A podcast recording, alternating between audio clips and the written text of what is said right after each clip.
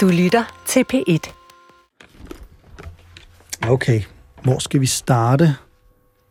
Her finder man tomme morfinflasker, og pludselig begynder det hele at handle om en opiumsafhængig, pilskæv bankdirektør. Øhm, nej. Her. Han sidder konstant i sadlen og rider rundt og råber ordre gennem en infernorod af røg og tår. Mm, nej. Tobias? Ja? Øh, hvor synes du, vi skal starte historien? Hvad med, at vi starter ude foran kirken? Ja, ude foran. Det er en god idé. Så får vi også lidt stemning. Og uvejr.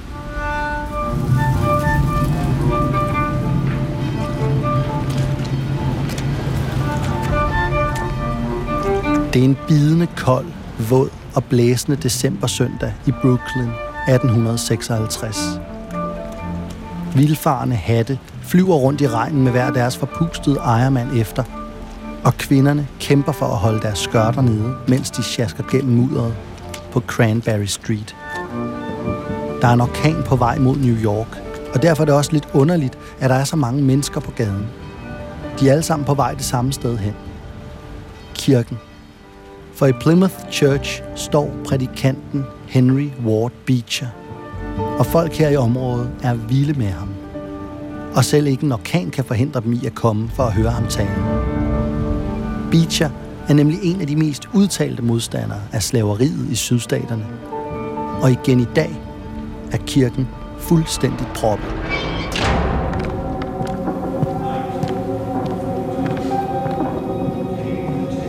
På en af de hvidmalede bænke nede foran har en ung, elegant mand fået mast sig ind. Han ligner til forveksling alle de andre, men hver gang salen udbryder et fælles halleluja eller amen, så klinger ordene alligevel lidt anderledes fra hans mund. Amen. Halleluja. For Ferdinand, som manden her hedder, er ikke fra New York. Han er fra Amager. Men han trives her, og han har opbygget et tæt forhold til de andre danske og skandinaviske immigranter. Som han sidder der med foldede hænder og et saligt smil mellem de tykke, moderigtige bakenbarter, så virker han jo som en from, socialt engageret og moralsk mand, ham her, Ferdinand. Men sådan bliver det ikke ved med at være. For om ikke så forfærdeligt mange år, kommer han til at tage røven så godt og grundigt på de andre skandinaviske indbyggere, at hans navn nærmest ikke bliver nævnt de næste knapt et hundrede og halvtreds år.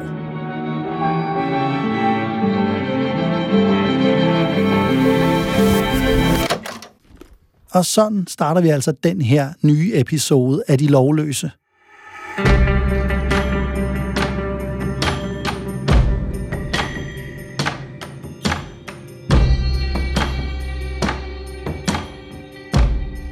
Amerika bliver kaldt for mulighedernes land. Og i mere end et hundrede og halvtreds år er danskere rejst dertil for at prøve lykken og få en frisk start på tilværelsen. Men Amerika er altså også fuld af fristelser, og man kan let ende på den forkerte side af loven. Især hvis man ikke kan lade sine dårlige vaner blive derhjemme.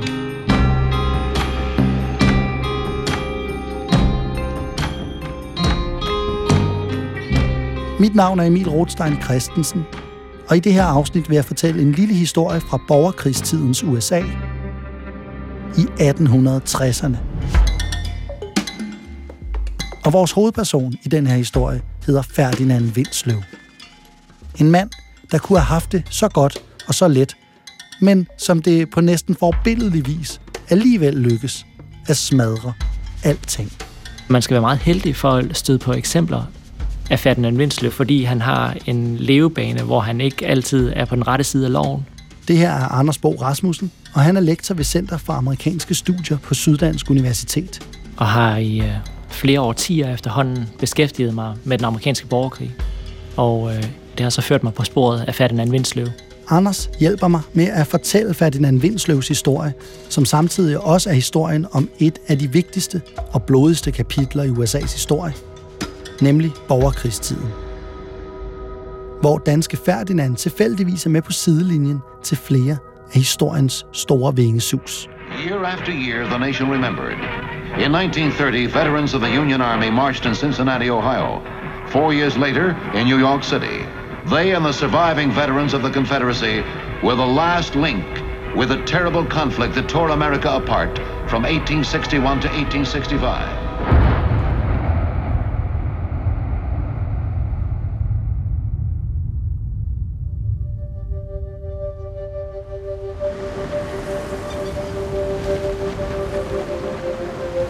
Det er juleaften atten treoghalvtreds, da Ferdinand Winsløw igennem det plørede decembermørke så småt kan skimte Amerikas kyst. Selvom vinden bider, står han helt ude ved reglingen på Amerikabåden og er allerede i gang med at indånde sit nye hjemland helt ned i lungerne. Han er fireogtyve år gammel, og hele hans krop sidrer af forventninger. Han har hørt og læst meget om New York, men nu skal han se byen i virkeligheden. Han glæder sig som et lille barn, når han tænker på alle de spændende mennesker, han skal møde. Og han glæder sig især til at tjekke selskabslivet ud. Efter den lange rejse er han virkelig klar på at komme ud og give den en ordentlig en over nakken. Ferdinand er ikke bare en fyr, der går i byen af og til. Det er et decideret problem for ham. Og det er også derfor, han overhovedet er ombord på Amerikabåden, der skal til at lægge til. Faktisk kan man sige, at Ferdinand Winsløws rejse til U S A begynder ved billiardbordene i København.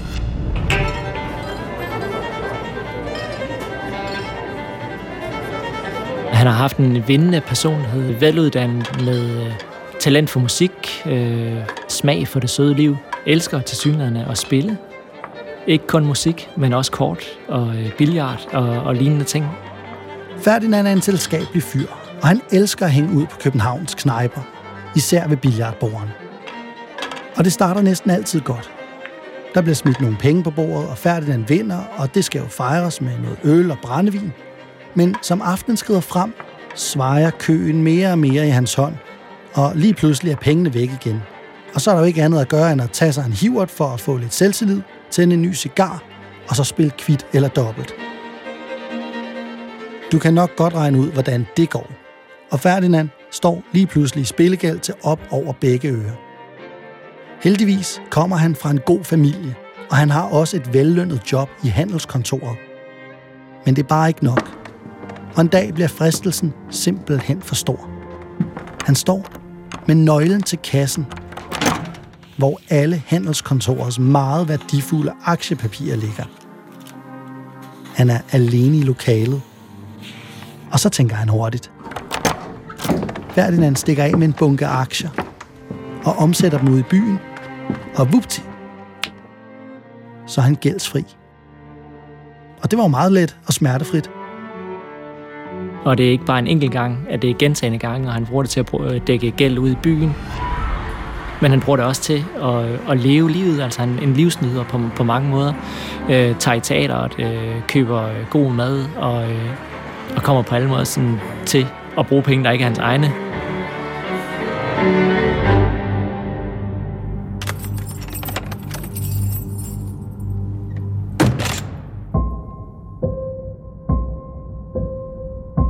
Ferdinand bliver opdaget, og selvom myndighederne prøver at være skånsomme til at starte med, hans far er trods alt en kendt skuespiller, og hans mor kommer fra en fin norsk militærfamilie, så er der til sidst ikke noget at gøre. Og Ferdinand bliver tvunget ned i en fangedragt og kylet i fængsel på Christianshavn. Fire år med benhårdt straffearbejde hver dag, og den evige frygt for pisk hængende over hovedet.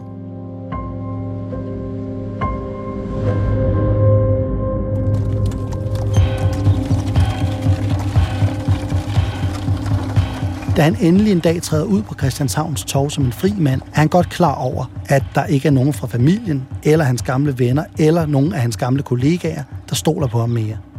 Det har faktisk været lidt af en offentlig skandale, at han røg i spjældet. Og det eneste, han drømmer om nu, er en frisk start. Sådan, at han kan genvinde andre menneskers tillid igen. Men det kommer jo ikke til at ske i København. Men i Amerika, mulighedernes land, der kan alting ske. Og der går ikke mange måneder, så står Ferdinand Winsløw altså i New York.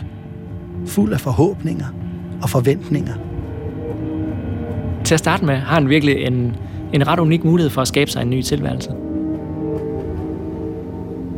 Okay, det var Ferdinands fordækte forhistorie.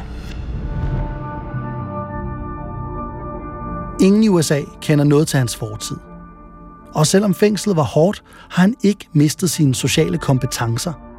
Og han finder sig hurtigt til rette i den skandinaviske forening, der er blevet etableret af de mange nordiske emigranter i New York. Og det er også i den her forening, at han finder sig en sød kone, Wilhelmina. Og med hende følger der også en svigerfamilie. Blandt andet en svoger, Christian Christensen, der også er dansker, og som er formand i den her skandinaviske forening. Og så er det også svoger Christian her, der hiver Ferdinand med hen og hører præsten Henry Ward Beecher prædike om afskaffelsen af slaveriet. Svogeren er medlem af Henry Ward Beechers kirke, og som på det her tidspunkt er en del af det, man kalder The Underground Railroad, altså den her underjordiske jernbane, hvor flygtede slaver ned fra sydstaterne forsøger at komme videre til Canada, hvor, hvor de ikke kan blive fanget og ført tilbage i slaveri. I helt grove træk vil nordstaterne med den nyvalgte præsident Abraham Lincoln forbyde slaveri overalt i U S A. Men i elleve af de sydlige stater er man slet ikke klar på at ofre den gratis arbejdskraft, og det får dem til at prøve at bryde ud af den amerikanske union. Det vil præsident Lincoln ikke finde sig i, og han sætter derfor en nordstatshær i gang med at hive de her udbryderstater tilbage i folden. Han regner med, at det vil tage tre måneder eller deromkring. Og så er den amerikanske borgerkrig altså i gang.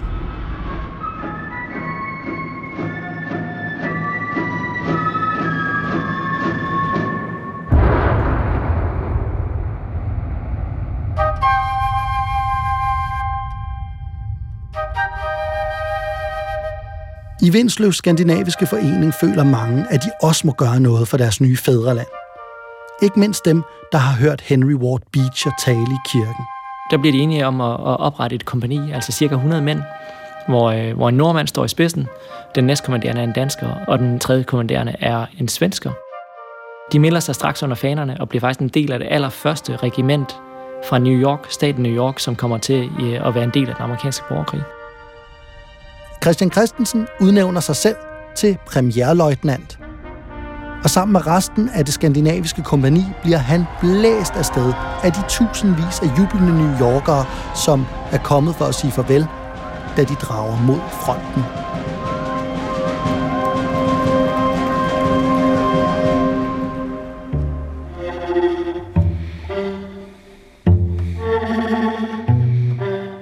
Helt så travlt har Ferdinand Winsløw ikke. Men han kan jo godt mærke på det hele, at det ville være bedst for hans omdømme at melde sig frivilligt og ikke på et eller andet tidspunkt blive tvunget ind i hæren. Og en patriotisk toppost vil også se ret godt ud på C V'et. Og i starten af atten toogtres har han fået en flot ny titel. Assistant Quartermaster Winsløw, altså kvartermester.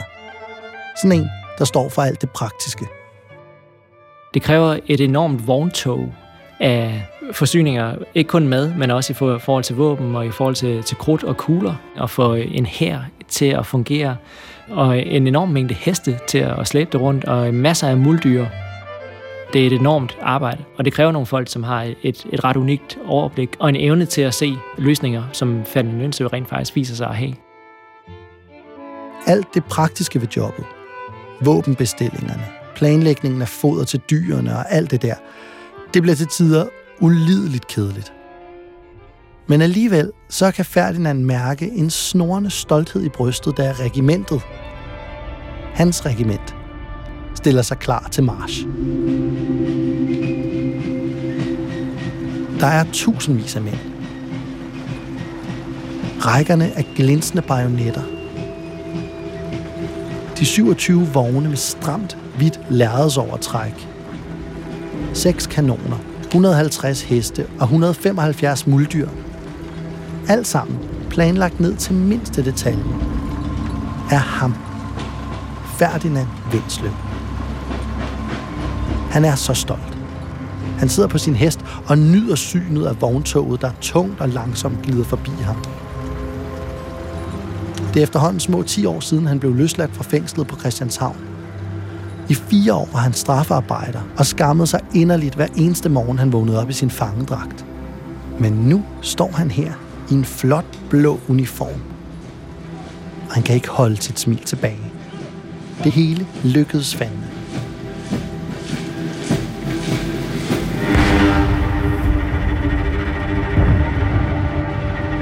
Det står ret hurtigt klart, at præsident Lincoln har undervurderet sydens oprør. Og det kan overhovedet ikke klares på tre måneder. Krigen kommer til at blive lang og grusom.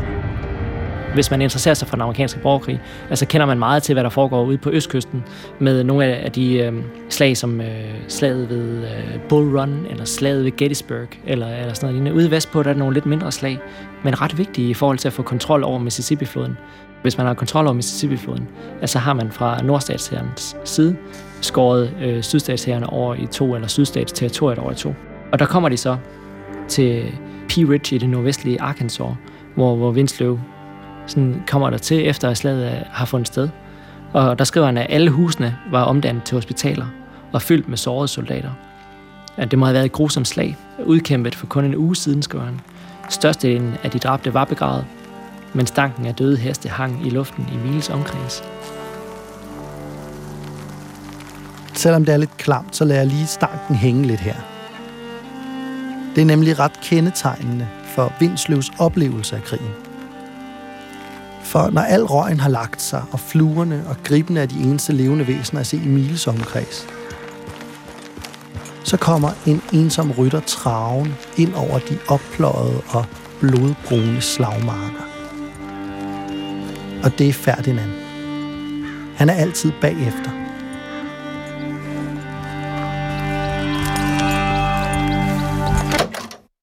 Måske kan man prøve at forestille sig, at hvis Hvis vi ser nordstatshæren som en plov, der pløjer sig igennem syden, så rider Winsløw rundt nede bagved i de fuger, som ploven efterlader. Altid lige et godt stykke bag fronten, og derfor indhyllet i den her søde og uendelige stank af dødt kød.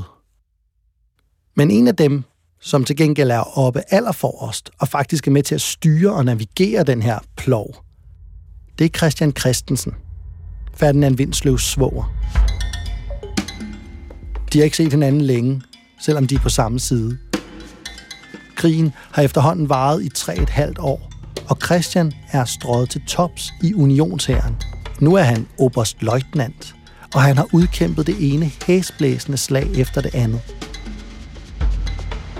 Alle officererne fra sydstaterne har overgivet sig eller er på flugt på det her tidspunkt, og der er reelt ikke noget af sydstaterne tilbage. Før nordstaternes sejr er fuldkommen, mangler de at få overtaget sydens sidste bastion, Spanish Fort i Alabama. Og Christian Christensen er med forrest i det her afgørende og historiske slag.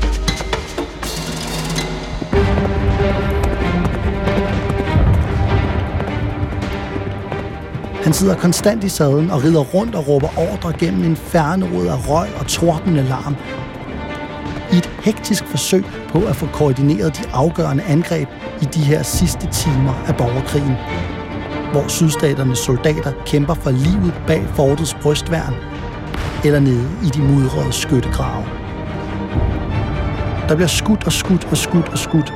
Der er blod, røg og skrig overalt.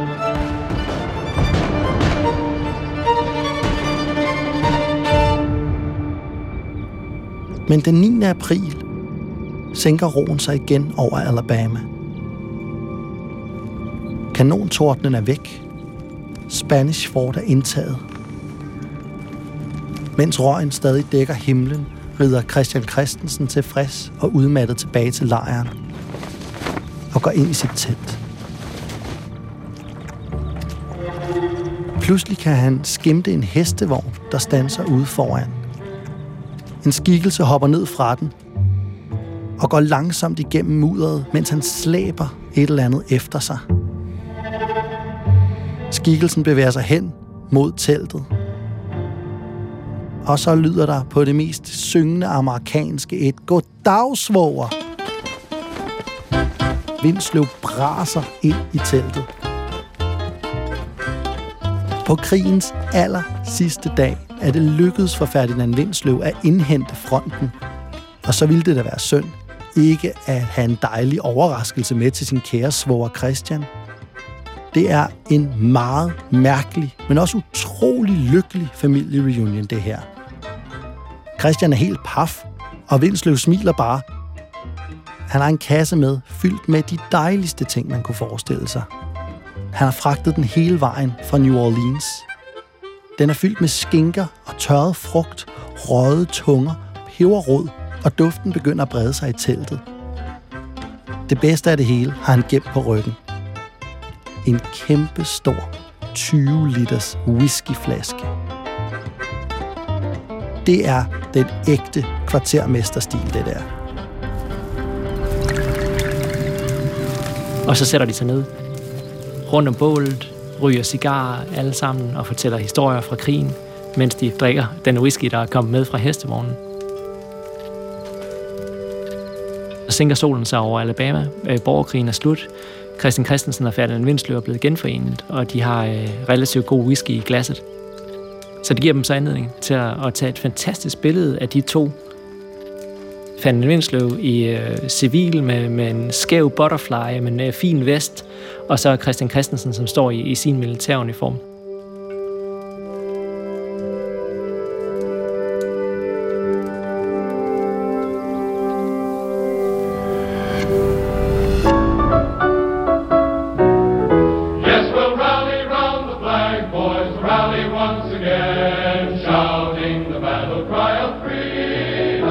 Efter borgerkrigen flytter Ferdinand Winsløw nordpå til Chicago med sin familie. Og her bliver han igen medlem af en skandinavisk forening. Og han forsøger at lave en dansk glee club. Det er ret populært på det her tidspunkt.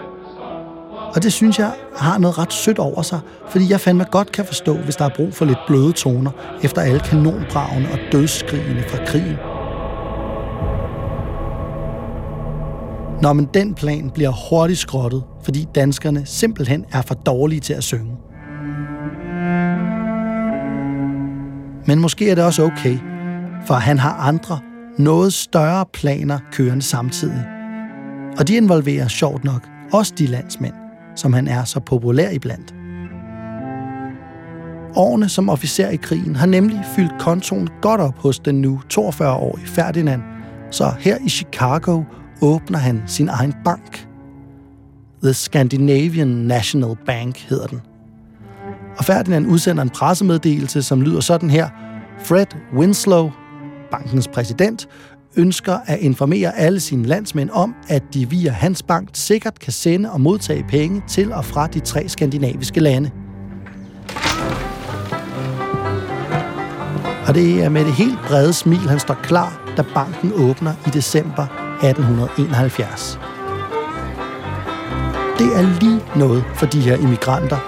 Med den troværdighed, han har opbygget over for, for sine landsmænd, hvor han masser øh, af indskud i banken i, i størrelsesorden hundrede tusindvis af dollars. Og alligevel så krakker banken i, øh, i december atten tooghalvfjerds. Altså kun et år efter banken åbnede.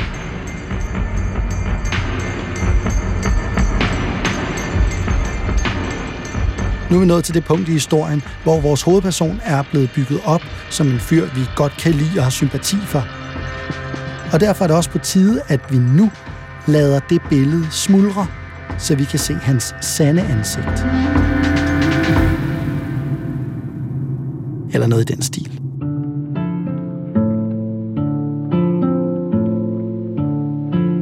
En af anekdoterne, der bliver beskrevet i de lokale aviser, er om en forkrøblet skandinav, som står grædende ved banken, efter den er krakket, og siger, at jeg havde indsat atten hundrede dollars, formentlig en hel livsopsparing, men har nu kun halvtreds cent tilbage til at, at forsørge min familie. Og så skriver journalisten bag den der historie så, utallige lignende historier hørtes i, i området rundt omkring der. Det er en katastrofe for de ulykkelige skandinaviske immigranter, det her. Men det er ikke kun historier om dem, der begynder at florere i medierne. For der er journalister, der begynder at grave i, hvem det er, der har kørt den her nye bank i sænk på bare tolv måneder. Næsten alle peger på Ferdinand Winsløw som den skyldige. Skandalen, og ikke mindst rygterne, begynder at sprede sig.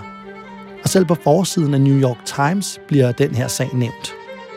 Den ellevte december atten tooghalvfjerds står der: underslæb i Chicago, den skandinaviske bank i problemer. Og så en lille tilføjelse, nemlig at bankens direktør skulle være bortrejst til Europa, og at man har god grund til at tro, at han aldrig vil vende tilbage igen. Der kører forskellige rygter om, hvor Winsløw er og hvad han laver. Der går historier om, at han er taget til Alsace og sidder ved sådan nogle mondæne, øh, nærmest casinoer og spiller kort til langt ude på natten i forsøg på at vinde. Det tabte tilbage. Vinder enormt store summer, taber endnu større summer. Og øh, det er på mange måder et ekko af den måde, som han forvaltede sit liv på i Danmark, i København i atten fyrrerne, bare i en langt større skala og med langt større konsekvenser for nogle af de her skandinaver. Et andet rygte siger, at han simpelthen har snuppet, hvad der var tilbage i bankbokser, og er taget på luksusferie til et lækkert resort i Baden-Baden i Tyskland. Bare lige for at få lidt ro på.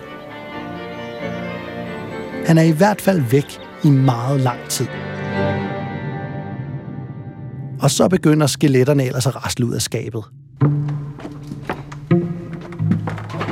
På Winsløws kontor i banken finder man tomme morfinflasker, og pludselig begynder det hele at handle om en opiumsafhængig, pilskæv bankdirektør, der har stjålet sine landsmænd surt opsparede penge, og som nu er stukket af til et eller andet lækkert resort i Europa. Journalisterne begynder også at grave andre historier frem fra Ferdinands fortid i Amerika, og der bliver skrevet historier om, at han også har svindlet i en bank i Iowa, og han har tjent penge på en lyssky bomuldsforretning under borgerkrigen. Da Winsløw kommer tilbage til Amerika, holder han sig langt væk fra Chicago, og derfor fader bankskandalen også lidt ud, uden at der kommer en retsforfølgelse eller et klart svar på, hvad der præcis er sket med pengene. Men Winsløws navn og glansbillede af ham som en handlingens mand, der vendte sit kuldsejlede liv i Danmark på hovedet, ja, det begynder altså virkelig at krakelere nu. Hans omdømme blandt de skandinaviske emigranter er fuldkommen smadret, og i Chicago er han persona non grata.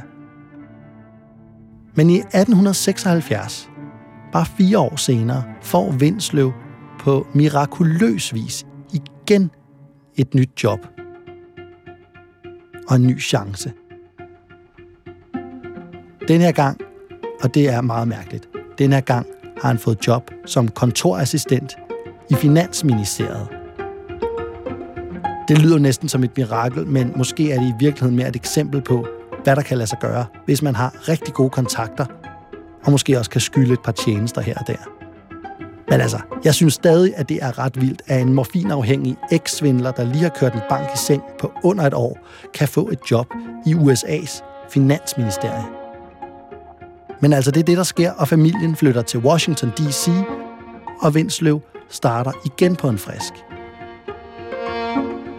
Men ender med, af urensagelige årsager, at stjæle tolv tusind dollars fra det amerikanske finansministerium. tolv tusind dollars direkte fra finansministeriet. Det er altså på det her tidspunkt det samme som cirka to millioner kroner i dag. Det er helt langt ude. Og det ved Winsløw også godt selv. Så han prøver at flygte. Han køber en togbillet ud af Washington D C, men på stationen bliver han skygget af en undercover-betjent, og den her gang klapper fælden altså. Han bliver fanget, og han ryger i spjældet i Albany i New York. Den samme stat, hvor hans nye liv ellers startede tredive år tidligere.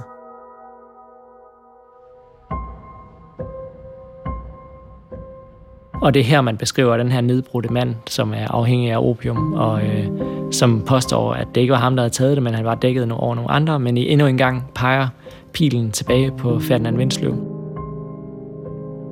Og nu er det altså for alvor som om, at Winsløws liv bider sig selv i halen. Han er tilbage i New York, der hvor han søgte hen efter at have stjålet fra kassen på sit arbejde i København. Og nu har han bare gjort præcis det samme og er blevet dømt til atten måneders strafarbejde. Men altså, hvor han havde afsonet med, med fuld af, af ungdommens energi i Danmark, ikke også, og så er han, øh, så er han nedbrudt øh, og formentlig også hårdt ramt af, af det faktum, at, at han har været afhængig af opium. Der er en, der skriver om, om fra avisen, de lokale aviser på det tidspunkt, han sagde, at den eneste måde, han kunne sove på, var ved at sprøjte morfin i kroppen. Øh, og han var gråhåret, krumbøjet på det tidspunkt. Okay, det her billede af Winsløw er selvfølgelig trist. Fængselsopholdet knækker ham. Selvom han faktisk kommer ud lidt tidligere, fordi han bliver benådet af præsidenten.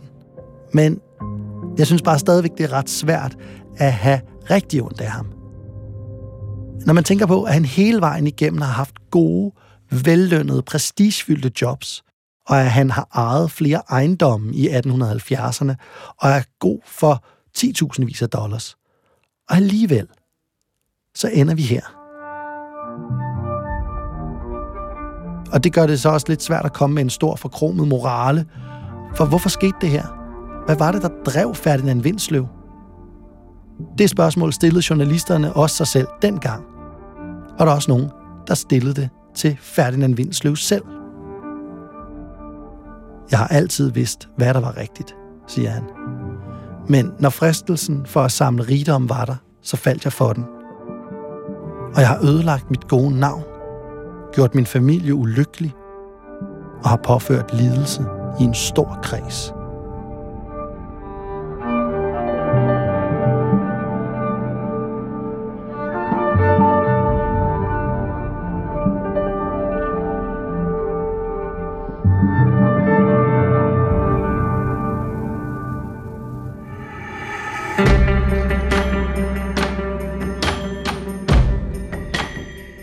Ferdinand Sophus Winsløw dør i sit hjem i atten femogfirs. Han er kun seksoghalvtreds år gammel. Men på et billede, der er taget af ham kort inden han dør, ser han mindst tyve år ældre ud. Han er helt hvidhåret og rynket og alvorstung.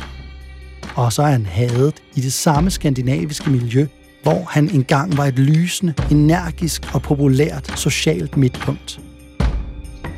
Han har spildt alle sine muligheder. I mulighedernes land.